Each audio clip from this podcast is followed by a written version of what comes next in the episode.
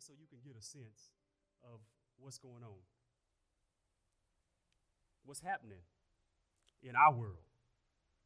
The world God has called us to be stewards over, that we've got a responsibility to care for and to nurture. This world is the one I'm talking about this morning. Man survives being shot multiple times. Three teens accused of lighting a boy's hair on fire. Fourth grader walks into a school with a gun. Pilot sentenced for attempting to fly while drunk. Keep in mind, I just flew in Friday and I'm flying out Tuesday. Nurse's license suspended after medication stolen. 17 year old arrested after a baby found with a skull fracture. This is the world that we're called to witness in. There's a desperate need in this world for a disruptive witness. Would you agree with that? Uh, a corporate body of believers that are bold and unafraid to stand firm in a culture that's hostile toward God and anybody who says they represent Him. The church is not at the mercy of what's happening in the world, but we're God, God's chosen solution to combat it. Look at your neighbor and say, You're the solution. The ultimate divine disruption is a Christian who knows who they are and what they have in Jesus. Great is thy faithfulness. You've, you've never failed me yet. And guess what? We don't serve a God that just doesn't fail, but we serve a God that can't fail. Think about that. So this morning, I want us to look at Acts chapter 1, verses 1 through 8. Acts chapter 1, verses 1 through 8. You know, open up your Bible, turn on your device, and we're going to talk about what it means to be a witness. When you got it, say amen.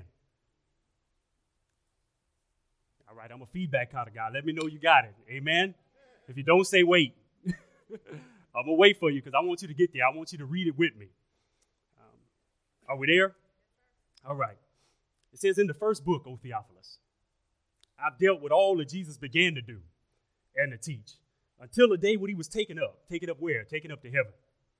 After he had given commands through the Holy Spirit to the apostles whom he had chosen, he presented himself alive to them after his suffering by many proofs, appearing to them during 40 days and speaking about the kingdom of God. And while staying with them, he ordered them not to depart from Jerusalem, but to wait on the promise of the Father, which he said, You've heard from me. Uh, for John baptized with water, but you will be baptized with the Holy Spirit not many days from now. So when they had come together, they asked him, Lord, will you at this time restore the kingdom to Israel? And he said to them, It's not for you to know the time or the season that the Father has fixed in his own authority, but you will receive power. This is the good news. You will receive power when the Holy Spirit has come upon you, and you will be my witnesses. What an amazing responsibility. God is saying that we will be when we receive the Holy Spirit. We will be his witnesses. Where? Witnesses in Jerusalem and all of Judea and Samaria and to the ends of the earth. I want to preach today from the subject of reliable worldwide witness. A reliable worldwide witness. Let us pray. Father God, we just want to come to you this morning, recognizing the world we live in. But you tell us, as amazing as it sounds, that you called us to be a part of the solution, that you've given us a power and authority that's able to go out into the world and not be in it, just in it, but but also to overcome it. You say, Greater is he that's in us than he that's in this world. Somehow you say that this evil that we see cannot overcome us, but you say, Be not overcome by evil, but we can overcome this evil with good. God, empower us today. Open up our minds and hearts. Help us to know that you've been in this series about how we as a church need to go out into this world and be a disruption to this culture that doesn't want to know God. And empower us to believe in our feeble efforts, God, that you're able to use us to make a difference in the lives of your people. I'm praying that folks that don't know you this morning will make a decision to be saved. And I'm praying for those that have already accepted you as Lord and Savior will be empowered in knowing who they are in Christ. A reliable, not just a witness, but I said a reliable worldwide witness. We ask all these things in Christ's name. Amen. So we're looking at the books of book of Acts. also called the Acts of the Apostles. This is the sequel to the Gospel of Luke. Luke is the author, uh, the, the author. God chose to use a physician, a Gentile, to write to a primarily Gentile audience. God used him to record an authentic account of the work of Christ in the Gospel of Luke and also to show us the inauguration of the church in the book of Acts. Are you with me? This was necessary because inaccurate accounts were circulating, creating division. And we know who's the author of division. And confusion. The culture was divided Jews versus Gentiles, Christians versus non Christians, the called out ones versus the world. God didn't call us to be divided, but He called us to be unified, but unified in Him. That's a critical piece.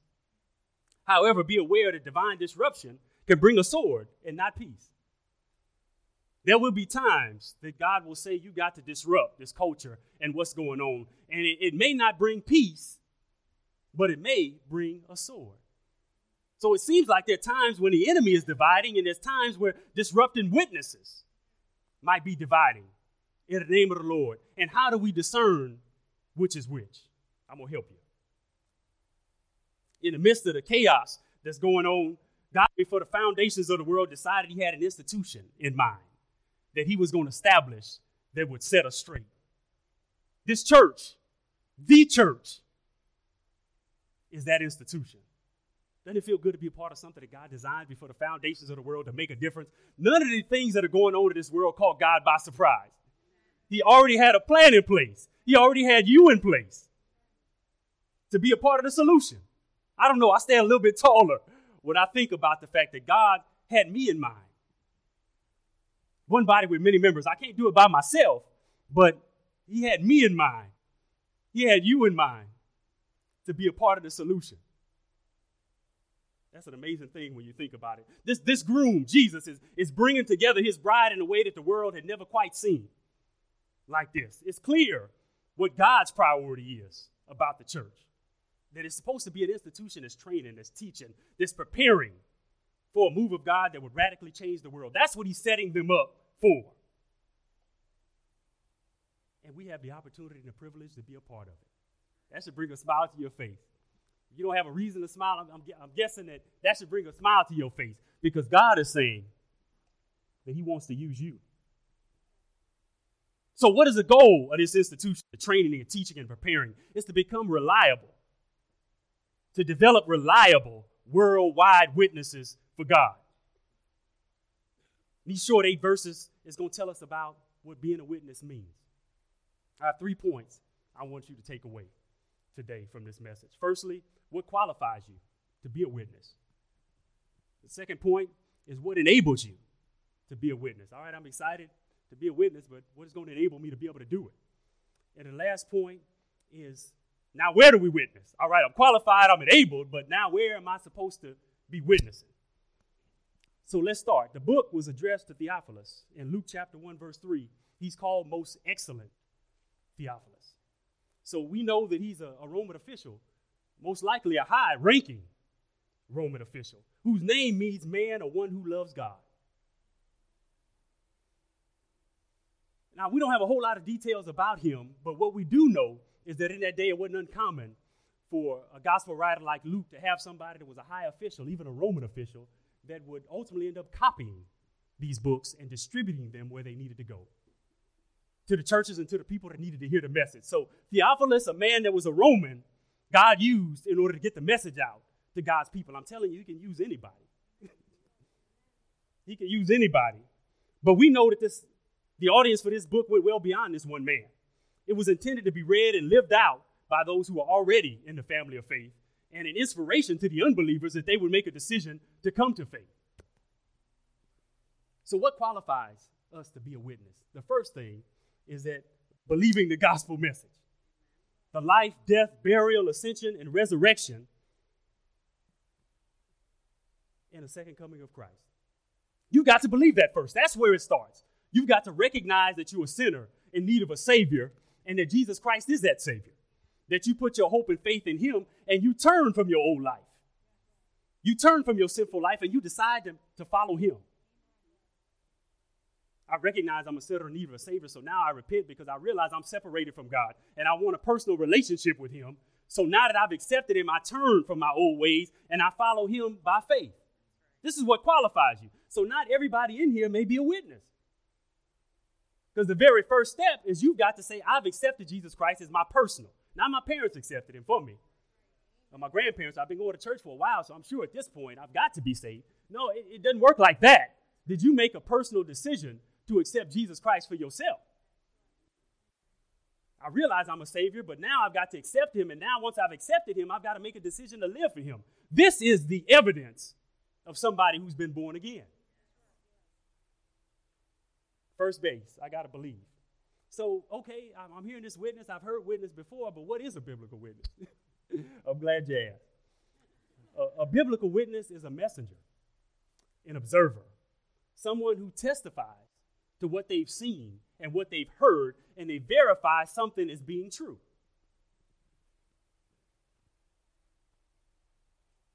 So I observe the life and work of Christ in the lives of his people. I testify to the fact that Jesus Christ saved me personally. I've got a testimony. I can tell you what he did when he saved my sin sick soul. But then I'm also able to verify the truth from a lie. This is the benefit of being a biblical witness. But I also need to be reliable. Why do you think I put that there? It would have been easy just to say a biblical witness. But I said a reliable witness. Jesus was a reliable witness of the Father and the Holy Spirit. Verse 1, let's start there. Luke wrote about all Jesus began to do and to teach. A reliable witness is consistent. A reliable witness is good, one definition said, in quality or performance. A reliable witness is trustworthy. One day I'm smiling and I'm shouting because I'm not having a whole lot of problems and I'm praising and worshiping the Lord. But the next week you see the same person and they seem down and out, hopeless, and cursing folk out. I, I, he's looking for reliable witnesses, consistent witnesses that he can count on at any time of day or night. You call me late at night or early in the morning, I'm not upset because I'm tired, because I'm a reliable witness, and I don't know what opportunity God may be opening up in this phone call in the word. It says all Jesus began to do and teach. But then it sounds like here the church is supposed to continue it. Have you ever understood it that way? That the work that Jesus began, that he's called us, you and me, to continue that work. Think about that for a minute. Jesus said, I begin the work, all the miracle signs and wonders. I did them, ministering to the poor, to the sick, to those in need, Benevolence is what they call that. And his witness was most pronounced on Calvary. The greatest witness. You want to know what it means to be a reliable biblical witness? You look at the example of Christ. Did absolutely nothing wrong. Sin wasn't in him, but yet he went to Calvary. Not because of anything he deserved, but because of us.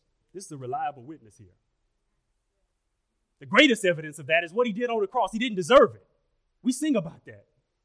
But yet he freely did it because he wanted to give you an opportunity. He wanted to give this culture an opportunity to be changed. And apart from him sacrificing the way he did on the cross, they have no access to God. Being a reliable witness means at times you're going to be taken advantage of. You need to hear this. You're going to be abused. You're going to be mistreated. You're not going to be appreciated. You're going to be mocked. But yet at the same time, a reliable witness says, What does the Father intend for me to do? And I'm going to stay my course. You continue to order my steps wherever that leads me, in spite of what the people around me are doing or not doing, because I want to be consistent. I want to be trustworthy. This is bigger than me. You know you're going to heaven, but He didn't save us just so we could go. He saved us because of the people that I read about. In the beginning of the message, need somebody to remind them that God is here and He loves you. he wants a relationship with you and He needs you because you've got gifts and talents that nobody else has the way you do. Let me get back to what I was supposed to say. but he was not only a, a, witness in what he said, but he was a witness in what he did. Our qualification to be a witness is based on who we're following. I'm following Jesus, and because I'm following him and I'm being faithful to him and I'm believing in him, that qualifies me to be a witness. At times we might try to explain away. I don't know, I may be hitting home here. We try to explain away our reasonable services, reliable witnesses, but a born again believer always defaults to obedience. Even when it hurts, even when it's uncomfortable. I know some people that know they've been called to a ministry, but there are times that they want to throw their hands up. That's the reality of the Christian walk. But as believers, as reliable witnesses, we always default to what is God saying and me being obedient. Obedience is greater than sacrifice. But let's look at some folk in the Bible that you'll all know that tried to explain away their responsibility to be reliable witnesses. Adam tried to do it. Genesis chapter 3, verse 12. The man said, The woman who you gave me, she gave me the fruit of the tree and I ate it.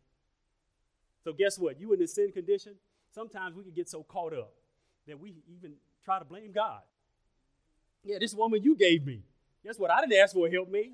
I was all right. You sent me this helpmate. Now all of a sudden I'm finding myself separated from you. We lose our mind if we're not careful. Blaming God. It happens. Moses tried to explain it away why he wasn't a reliable witness. He said, Hey, you don't want to use me as a reliable witness. Let me tell you why. I'm going to make my appeal to you guys so you can understand I've got an argument as to why you shouldn't use me.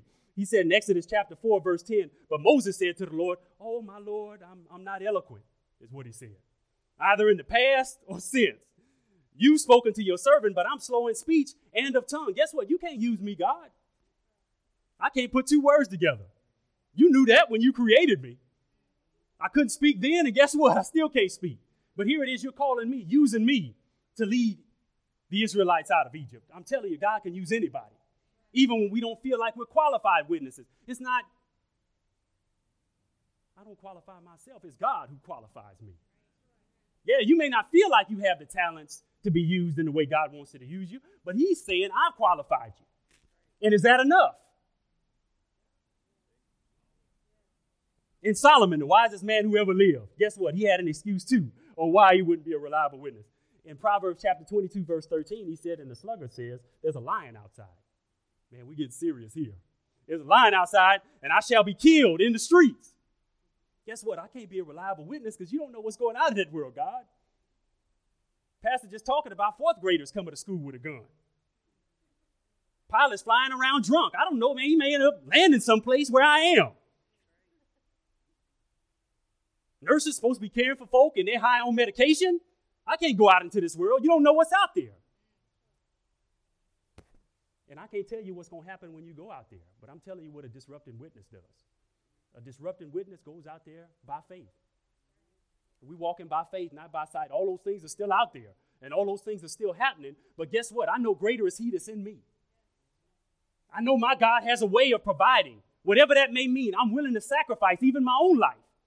No greater thing can one man do to be willing to lay down his life for a friend. Are you willing to do that? I'm telling you what a reliable witness looks like. Yeah, there's not many. We're dwindling down the numbers the more I talk. But witnesses are not perfect. I want to make that clear. Witnesses are not expected to be perfect. Peter was a witness in the inner circle of Christ, but yet he denied Christ three times. Judas was a witness in the highest office in the church, but yet he turned Jesus over for 30 pieces of silver. Thomas was a witness, again, handpicked by Christ. Christ knew these things were going to happen, but he still chose them. he still chose them. He said, Yeah, until I put my hands in his wound, no man has ever brought himself back from the grave. So I don't care who's telling me this. Until I see Christ in front of me, I'm not going to believe. Any of us in those shoes, we don't know how we're going to react because it had never happened before. So, as reliable witnesses, it does not mean that we're perfect, but it does mean that we're continuing to seek God and being obedient to Him. Whatever that means. I'm so great, I'm so grateful that God's given us grace. He decided to use witnesses like you and me who are still under construction. God's not done yet with us. He's still sanctifying us, maturing us, and growing us. Regardless of where you are, God is just saying, don't stay there. Don't stay there. Let's look at verse 2. Until the day when he was taken up to heaven, after he had given commands through the Holy Spirit to the apostles whom he had chosen. All right.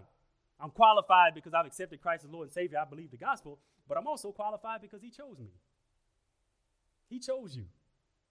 Man, this is good. When you get this, when you get that God chose you, it, it changes the way you live your life. Jeremiah 1 5, before I formed you in the womb, I knew you. And before you were born, I consecrated you and I appointed you to be a prophet to the nations. Yeah, even before you were born, before your parents knew you were on the way, I already had a plan for you to change the nations. And what is God plan for you? What is He going to use you to do? If you're still here, He's still using you. I don't care what age you are. He's still using you. Ephesians 1 4, even as I chose, even as He chose us in Him before the foundation of the world, and we should be holy and blameless before Him in love. He chose us to be a holy nation. I'm talking about a reliable witness here. Isaiah 44 2, thus says the Lord who made you, who formed you in the womb, and will help you. He didn't just chose you and say good luck. he chose you and he said, Hey, I'm gonna help you. Because I understand just how hard it is in this broken generation. He says, Fear not, O Jacob, my servant, Jeshurun, whom I have chosen. Just like we can't save ourselves, we can't call ourselves. And when God calls us, his intentions are to partner with us to build up the kingdom.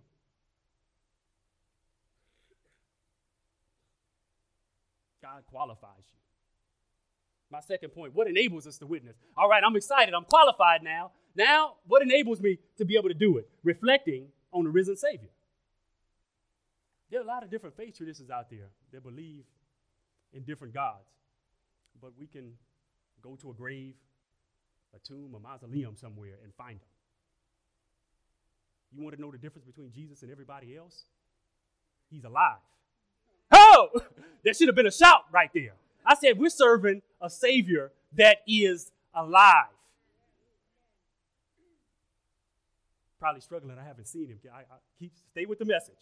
We'll get there. Jesus is alive. You got to remember that. 1 Corinthians 15, 17 said, if, Christ has not been raised, your faith is futile. Your faith is worthless. Your faith is empty. And you're still in your sin. I can't be saved by a God who was killed. if you kill a God I put my hope and faith in, what good is he to me? Obviously, something is greater than him if it can kill him. But our Savior is saying, yeah, nothing can put me down. Guess what? You think you have the power to give me life or take my life? I'm telling you, my Father has that authority. You can't do anything my Father doesn't allow. So watch it happen. Even the apostles had no idea what he was saying. Here it is. You're going to rebuild it in three days. What are you talking about? I'm talking about my body. On the third day, I'm going to rise again. So you can have confidence that you can be reliable witnesses because you're not following somebody that they could kill. Woo! Oh man, man, this is good stuff. If I wasn't already saved, I'd get saved again. Man, there's some good stuff here. So you can accept Jesus Christ as Lord and Savior and still not believe. I want you to hear this and still not believe everything that He has to say. There are people that say, I've accepted Christ. But Thomas, hey, I'm still doubting. I've accepted Him, I'm sure. I'm committed to Him, but I just don't believe that He's alive. Um, so I need to see it. Being a part of the church, I talk to people every day that says, I've got a relationship with God, I just don't go to church. they believe in Jesus Christ, but they don't feel like they have a responsibility to go to the institution he established to train you up. wow. I believe that I've got a relationship with God, but I don't have to give anything back. God doesn't need money. Heaven and the earth, all that's His. but He uses that to be his hands and feet in the community. The poor need money in order to buy food and clothing and shelter, and he uses the reliable witnesses in order to provide that. The inspiration of the Holy Spirit. I believe that the scriptures are of God, but I'm not sure if I believe everything that's in there. Jesus said he is the living word. So if you put your hope and faith in him, then you need to put your hope and faith in the word that he left us and trust that He's able to divinely inspire the very words that He wanted recorded to help enable you to be able to do the work of the ministry. Let's move into verse 3. He presented himself alive to them after his suffering, after his death, with many proofs appearing to them during 40 days and speaking about the kingdom of God. He showed himself alive. Another way of understanding that, he showed himself alive by many infallible proofs. Listen to this. This is really important. This means that God is incapable of making mistakes or being wrong. Let that marinate for a minute. We serve a God that's incapable of making mistakes and being wrong. I don't care what your fear might be today. If you're following God, you don't have anything to fear. Why? Because we serve a God that cannot make mistakes and cannot do anything wrong. That's an important thing for you to understand. He showed himself alive. And how did he show that? What were these proofs that he showed them? He was eating and drinking with them. A dead body raises himself. You don't know what's going to show up. you, you don't know what's going to show up, but he's saying, hey, it's me. It's me. Let, let's sit down and fellowship together. Let's break bread. I can eat, I can drink. We're not all fully certain on what that glorified body means, but we can see that Jesus was raised from the dead, and in his glorified body, he was able to eat and drink. It gives us some information. He was able to be touched. So his body somehow even being glorified, people were able to touch him and interact with him and even put his Thomas, his hand in his side to verify that he was the Christ. He was able to teach like only he, he could. They taught him. He said he taught him about the kingdom. He continued to teach. And Jesus had an authority and a power to teach in no way that somebody could counterfeit. I'm going to tell you that. You know, growing up in ministry, you know, you get enamored by some of these preachers, and early on, you try to imitate them. You do. You know, Gardner Taylor, you know, H.B. Lockridge, um, Manuel Scott Sr. You got all these folks that you try to imitate because you like their style. But guess what? Nobody can imitate Jesus. When Jesus showed up and he started to preach and teach, this is an infallible proof. They knew right away, yeah, this is him. This is him. Not only is Jesus right, but he's incapable of being wrong. After meeting on the mountain of Galilee and breaking bread with his disciples, he tells them something that even today, Bible scholars are struggling to try to understand. Jesus tells them that there's a gift coming. This is when you should get excited. Slide to the edge of your seat. There's a, there's a gift that's coming that his father's promised and that we've already talked about. So he's saying this is not new information. The father's promised this, and I've already talked about it. This is the gift you need to get excited about.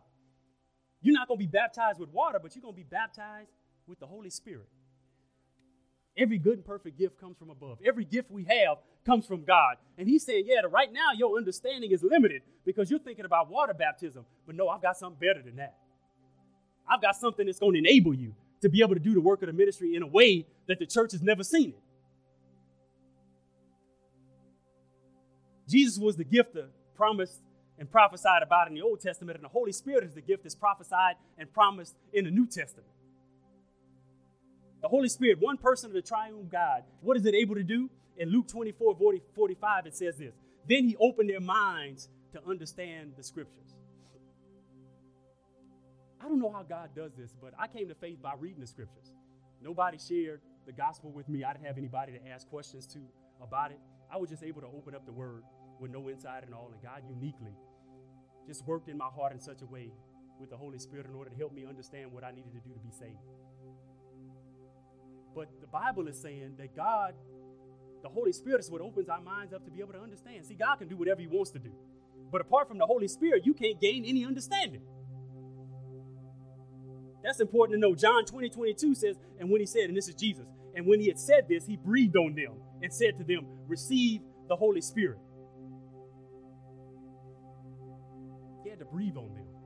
And then they had to make a decision to receive it. This is the way they're used to the Spirit operating. Once I have it, it opens up my mind. I'm able to come to faith, but then it moves on. Jesus may breathe on somebody, they receive it, then it starts to operate in them. This is the history that they have with the way that the Holy Spirit works. But he's saying, I've got something new here. Things are getting ready to change. The Holy Spirit would operate differently than it ever has before. Let's look at John 14, 17. This is the gist of what I want you to really take home. even the Spirit of truth, whom the world cannot receive because it neither sees him nor knows him. You know him, for he dwells with you and will be in you. Emmanuel, meaning God with us on the day of Pentecost, he will also be God in us. That ought to get you excited. He's not only with you, but now this Holy Spirit that I'm sending back, that the gift that the Father has promised is also going to be in you. Every gift we have the gift of service, the gift of mercy, the gift of preaching, the gift of prophecy, the gift of exhortation, kindness, love, gentleness, all the things that are fruits of the Spirit are a product of this Holy Spirit. Everything you bring to the table is only because of what God has already implanted, deposited in you. This is a major shift. Pentecost is coming. In Acts chapter 2, verses 1 through 4, we'll see the Spirit fall on 120 men and change them forever. He's saying it's not only just going to be around you, but it's also going to be talking about being empowered. when you know the fullness of God is in you, there's something about that that makes me feel like I can walk through walls. I can do anything. All things are possible to those that believe. But apart from Him, we can do nothing. So now that we're qualified and enabled, where are we to go? Yeah, we excited. Are we ready to go? Where do I need to go to witness? All right. Where are we to witness? First, the disciples wanted to know if this move of the Spirit was going to be the time that He would restore the kingdom back to Israel. Because they understood that at some point in redemptive history, you're going to restore Israel back to their kingdom. Is this the time? This is such a miraculous move. Maybe this will be the time. And this is what Jesus says. He said to them, It's not for you to know. Now, sometimes as witnesses, we have a hard time with this. It's not for you to know the time or seasons that the Father has fixed by his own authority. Reliable witnesses accept that some things are not meant for them to know. I know that's hard to do because we naturally want to know, but there's certain things that we just don't know. Because if we knew everything, guess who we would be? But then he keeps going. He said, Yeah, don't be discouraged because you can't know this right now when it's going to happen and how it's going to happen, but you will receive power. just know this. Don't worry about the details. I'm just telling you what's getting ready to happen. You're going to receive power when the Holy Spirit has come upon you, and you will be my witnesses. Nobody else's witnesses because I'm the one who chose you. You're going to be my witnesses in Jerusalem and all of Judea to Samaria and to the ends of the earth. Do we really understand what it means to be witnesses for God? 2 Corinthians 5:20 says this, therefore we are ambassadors for Christ. God making his appeal through us. Man, God is making his appeal through me. Through you. Broken people, fallen people, redeemed people, but struggling people. Making this appeal to we implore you on the behalf of Christ, be reconciled to God. Be walking with God. Stay close to God. This culture is trying to divide us, but we've got to be willing to stay unified as a church because that's the only way we're going to be able to stand. They need to see the church is unified to believe that God is in it.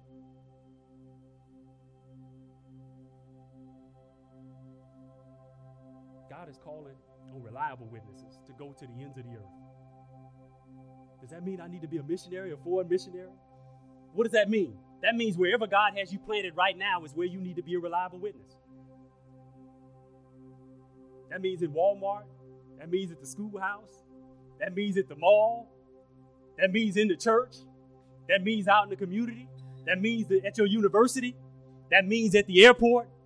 Wherever God has you, you call to be reliable witnesses because we don't know what opportunities God is going to open up. Me and my wife always talk about an open door, listening for that open door.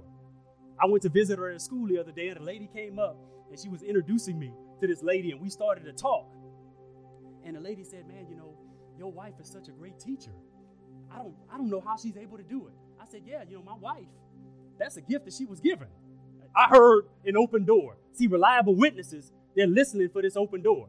She didn't have any desire to talk about God, but she just wanted to know why my wife was so good at what she did. And I said, It's because she's got a passion for it. She was called to do it, she's been gifted to do it. This is not of her, but this is the God that's in her. I'm pointing her to the Holy Spirit that's in her. And she says, Oh man, I've seen it. I didn't know you were a believer in Christ. I seen it though. I just didn't know how to put my finger on it. But I, I knew there was something different about what you had. I just couldn't put into words what it was.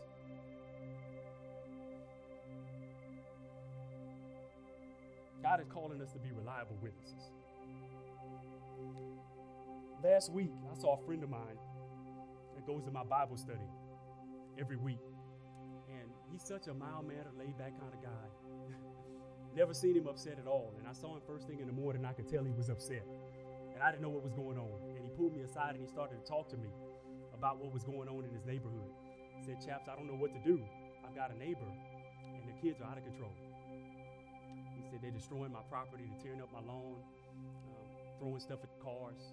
You know, they're just tearing up the neighborhood. And I've tried talking to the kids, I've tried talking to their parents, I've even tried talking to other neighbors and asking them, um, please talk to those kids because the parents get upset when I do. He said, What do I do? I've done everything I know how to do. And I'm helping you understand what it means to be a reliable witness. There are times when you've done everything you believe God has led you to do, and the relationship just doesn't work out. No preacher wants to admit that, but we see it all through Scripture. Being obedient to God is about you being comfortable and at peace with where you stand with God. Whether people respond or don't respond. So I told him, I said, sometimes the answer is you turn it over to God. He expected some profound answer. Sometimes when you know you've done all you can do, you continue to pray for them, you continue to encourage them, you continue to be available to them when they need support and encouragement. But at the same time, you got to also guard yourself. Because they can easily pull you in if you're not careful. When you know you've done all you can do, you turn it over to God and you believe that God is still working. You may not always see the fruit of a change. I'd love to be able to say that, you know, he prayed about it and one day he was driving in his and next thing you know, his neighbor ran out jumped on him and gave him a hug and said, I love you. I've accepted Christ. I wish I could share that, but we don't know. That may be coming. Just hasn't happened yet. But he allowed it to destroy him. And if we're not careful, that's exactly what it can do. He said, I feel like that old man is sort of coming back, is what he said. If we're not careful, the enemy can get, get us off track for being reliable witnesses because we allow people to pull us into places that God has already delivered us from. We're called to be a reliable witness in our thoughts and in our actions. We've been qualified, we've been enabled, we've been dispatched to this church for such a time as this. We can't let anything take us off mission. I want to close with this scripture verse, 2 Thessalonians 3:16. Now may the Lord of peace himself give you peace at all times and in every way. The Lord be with all of you. Amen. Amen. So, this is the most important time in the service. If you haven't taken the first step in being a reliable witness and accept Christ, this is your opportunity to do it. We don't know what tomorrow is going to bring, and we don't want to assume that everybody's in right standing with God. If you've never accepted Christ as Lord and Savior, every head bowed, every eye closed, this is your opportunity. As a church family, we want to come alongside you and let you know what those next steps are to start your relationship with Jesus. If you made that decision today, you said, I want to be a reliable witness for Christ, but I'm not sure where to start, help me. Just raise your hand right now. Every head is bowed and every eye is closed. Nobody's going to see your hand. If today you're ready to make that decision to accept Christ, put your hand up. If you just need prayer, put your hand up. We'd love to pray for you today. Help me to be that reliable witness I've called to be. Amen. I see you. God bless you. God bless you. God bless you. Amen. As a whole church, we all need that. Thank you. Go ahead and put them down. This is also an opportunity if you aren't connected with a church and you feel like God may be leading you to connect with us here, we'd love to have you. Let us know that you want to be a part of this church and we'll kind of talk to you about those next steps. If you've accepted Christ and never been baptized, we'd love to, to have an opportunity and the privilege to be able to baptize you into the family of faith. Um, just let us know at the end of the service. I'll be back at the door on the way out, and if I haven't had an opportunity to meet you, I would love to just shake your hand and thank you for coming this morning.